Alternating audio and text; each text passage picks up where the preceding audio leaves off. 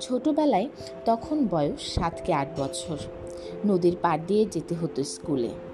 স্কুলে বন্ধুদের হাতে লাভ রশি দেখে বাড়িতে এসে দাদা ভাইকে বললাম, আমার লাভ রশি চাই। আমাদের জমিতেই পাট চাষ হতো বলে ঘরের এক কোনায় সব সময় দেখতাম পাটের স্তূপ। দাদা ভাই আমার আর্জির কথাটা শুনে পাটের আশকে যেন কেমন করে হাতের আঙুলগুলো দিয়ে পেঁচিয়ে পেঁচিয়ে পরম মমতা ভরে বানিয়েছিলেন রশিটি। নদীর পাড় দিয়ে দাদার সাথে হাঁটতে গেলে গাছে গাছে কত বেনে বউ দেখতাম। দাদা বলতো, এই পাখিগুলো শোনাবো পুরনো স্মৃতিগুলোকে আঁকড়ে ধরে আবার নতুন করে নিজেকে আত্মতৃপ্ত করার প্রয়াস বেনে বউ।